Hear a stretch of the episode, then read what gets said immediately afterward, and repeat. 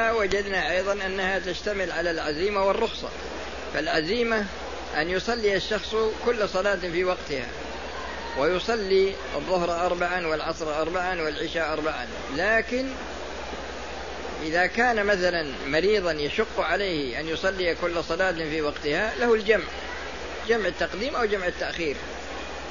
والمسافر له له حق في الجمع وله حق في القصر ومثل صلاة الخوف أيضا. ومثل الإنسان إذا كان عاجز يصلي قائما فإن لم تستطع فقاعدا فإن لم تستطع فعلى جنب أنا غرضي من هذا أن الشخص عندما يريد أن يعرف العزيمة والرخصة يتتبع أبواب الفقه فيجد في الباب عزيمة من جهة ويجد فيه رخصة من جهة أخرى. هو قصده الآن أن الرخص الرخص ما تتفق مع العزيمة. يعني تكون فيها نقص عن العزيمة. هذا النقص معفو عنه. يعني كونك تصلي في السفر تصلي الظهر ركعتين بدلا من أربع فالركعتان الساقطتان معفو عنهما. وهكذا بالنظر لصلاة العصر وصلاة العشاء. جمع التقديم أو جمع التأخير هذا خلاف الأصل. هذا على خلاف الأصل. لكنك إذا فعلته مع وجود المبرر فكونك خالفت الأصل هذا معفو عنه. لأنك خالفت الأصل لوجود دليل شرعي. خالفت الأصل لوجود دليل شرعي. ومثل الأكل من الميتة في حالة الاضطرار ومثل شرب الخمر ومثل أكل الخنزير. كونك تفعل هذه الأمور مع أنها محرمة هذه معفو عنها. فجميع الرخص جميع الرخص كلها معفو عنها وبينت لكم كيفية العفو. يعني كيفية العفو أنك نقصت الواجب أو ارتكبت المحرم. نقصت الواجب مثل صلاة الركعتين الظهر وارتكبت المحرم مثل أكل الميتة وشرب الخمر وأكل الخنزير وما إلى ذلك في حالة الاضطرار. في حالة الاضطرار. وهذا الموضوع الموضوع الخامس الترجيح بين الدليلين هذا من شأن أهل العلم أو من شأن العامة. يعني أن العالم يتعارض عنده قولان ويتعارض عنده أدلة جاءت في الموضوع الواحد.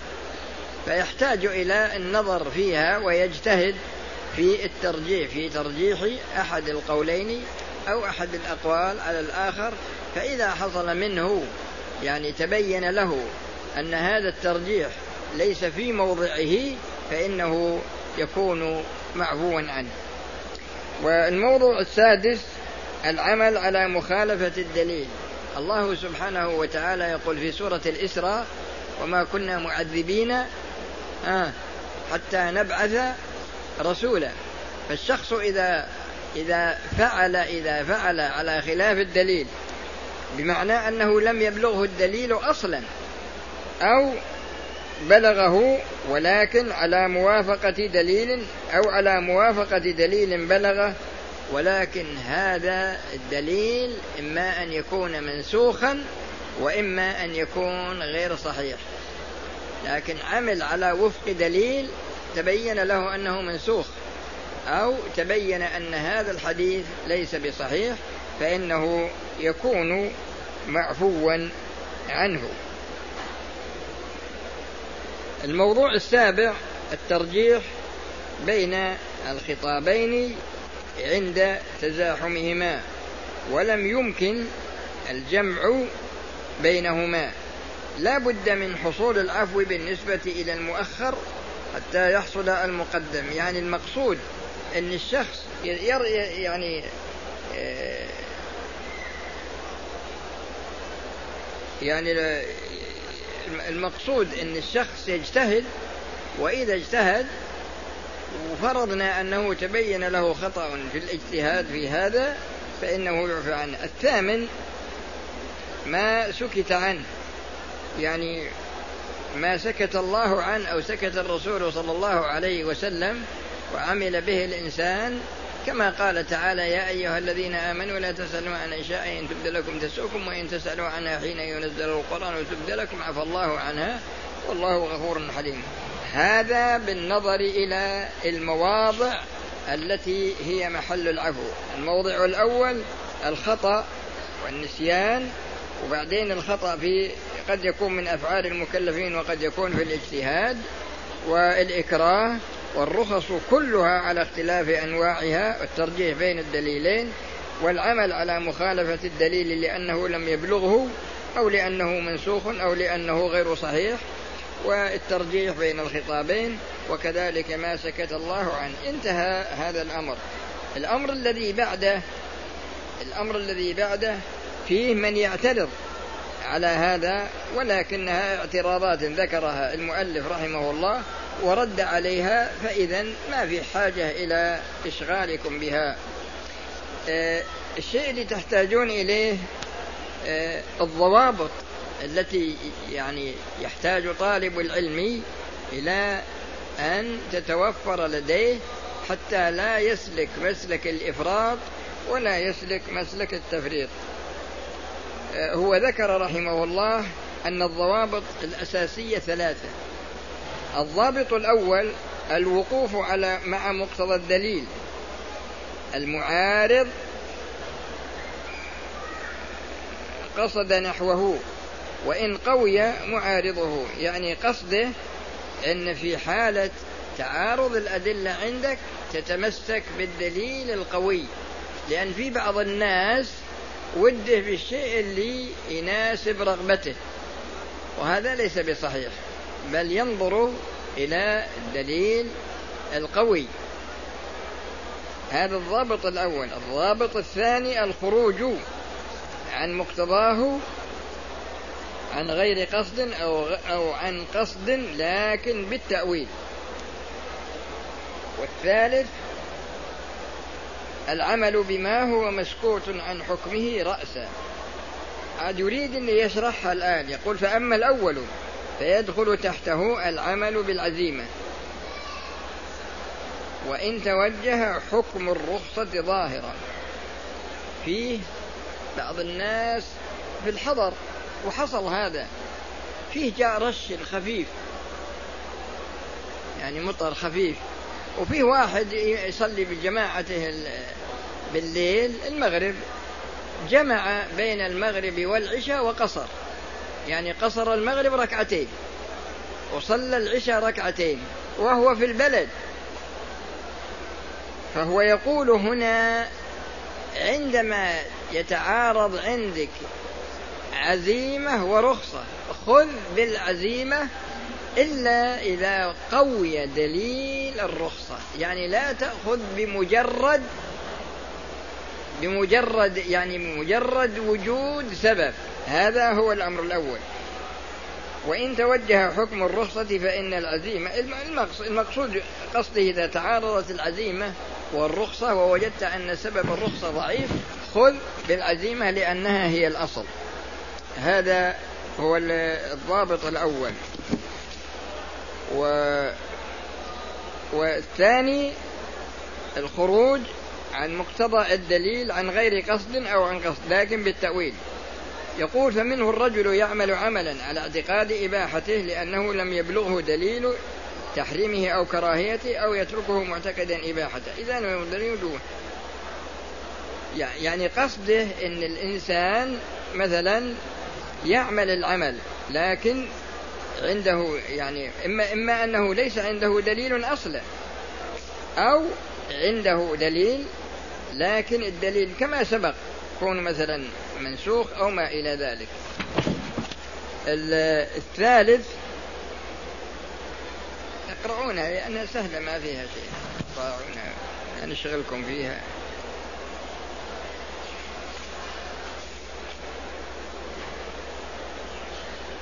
النوع الثالث يعني الضابط الثالث العمل بما هو مسكوت عن حكمه فيه نظر. فإن خلو بعض الوقائع عن حكم الله مما اختلف فيه لكن هذه أنا أعطيكم عنها قاعدة وهي أن الشيء المسكوت عنه في قاعدة حصل فيها لبس على بعض الناس. القاعدة يدور على ألسنة كثير من الناس الأصل في الأشياء الإباحة. لكن هذا ما هو صحيح. الصحيح أن يقال الأصل في المنافع. الأصل في المنافع الإباحة والأصل في المضار التحريم. فإذا إذا وجدت شيئا فيه منفعة ولم تجد دليلا يدل عليه فهو باق على الأصل. يعني الأصل أنه مباح فيكون هذا داخل تحت العفو. فإذا ضبطت هذه القاعدة وهي أن الأصل في المنافع الإباحة والأصل في المضار التحريم. أما الإطلاق وهو القول بأن الأصل في الأشياء الإباحة هذا إطلاقا غير صحيح.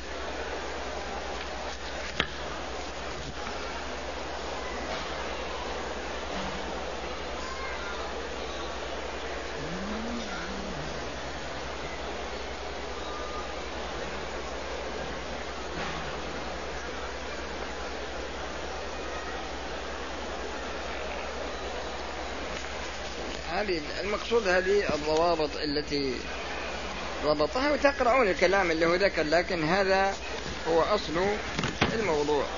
القاعدة التي بعدها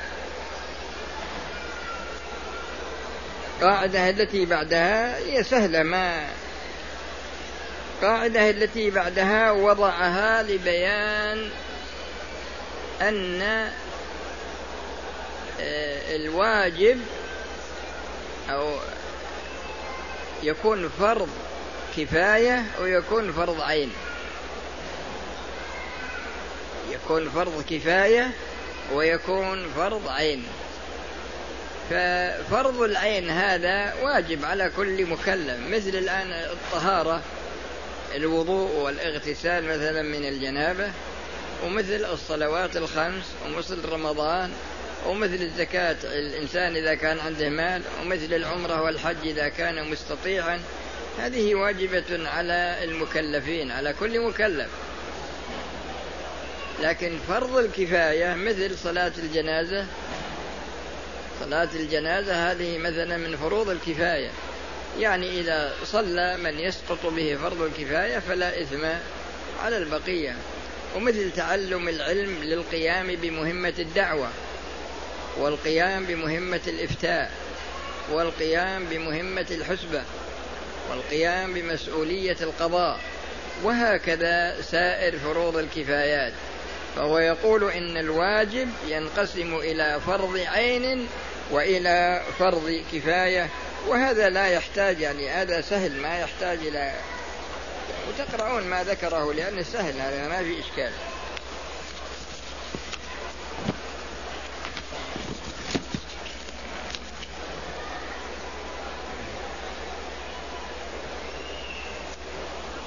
كل حال هو أطال في الموضوع لكنه زبدة الموضوع كما ذكرت لكم.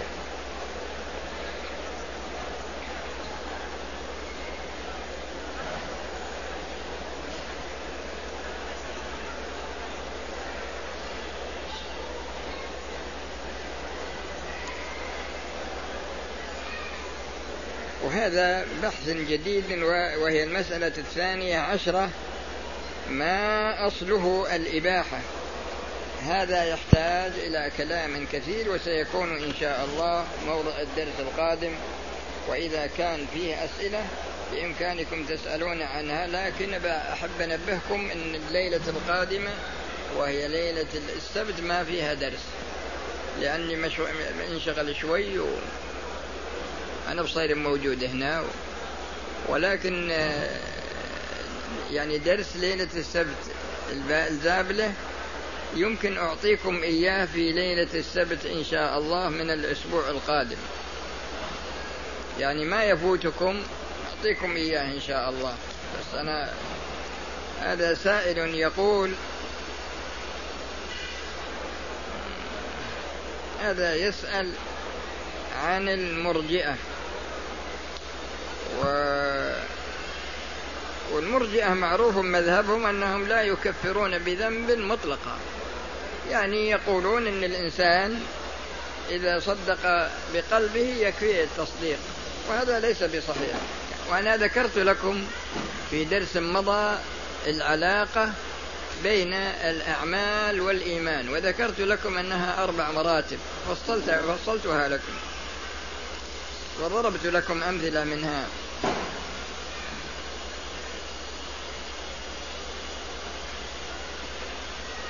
وهذا ود يعني يقول انه بي وده يشتغل في أعراض الناس.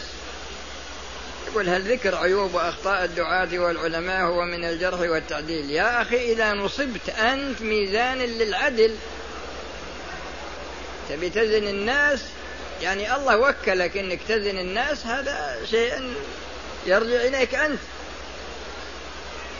الرسول صلى الله عليه وسلم قال كل أمتي معافى إلا المجاهرون. المجاهر بالمعاصي هذا هو الذي ليس بمعفو عنه لكنك إذا انتقدت شخص بإمكانك تروح له تنصحه فيما بينك وبينه لأن قد تكون أنت مخطئ أيضا. تتصور أن, إن كلامه هذا صحيح إن, إن, صحيح إن الكلام اللي هو قال ما هو صحيح لكن هو في واقع الأمر صحيح.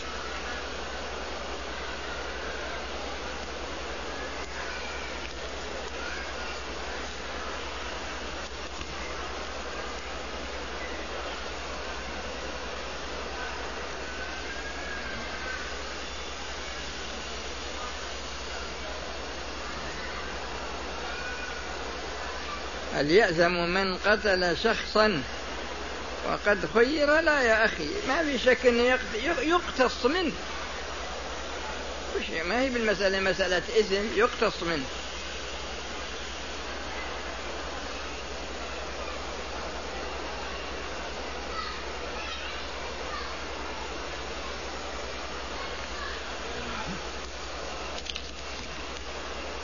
إذا أهديت إلى أبي شيئا فهل يجوز لي أن أستعمله فيما بعد؟ إيه، ما في مانع. آه، أو بأن أشتريه منه؟ يمكنك ما أعطيته إياه من نفس سمحة. أعطيته إياه ونفسك متعلقة به لا تهديه أصلا. ما دام أنك تبي تهديه وفي نيتك إنك تستعمله ولا تستعيد بأي وسيلة من لا من أصل الموضوع لا تعطيه إياه.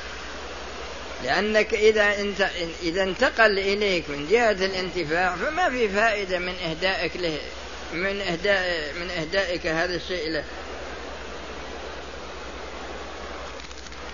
خلصت الأسئلة والسلام عليكم ورحمة الله وبركاته.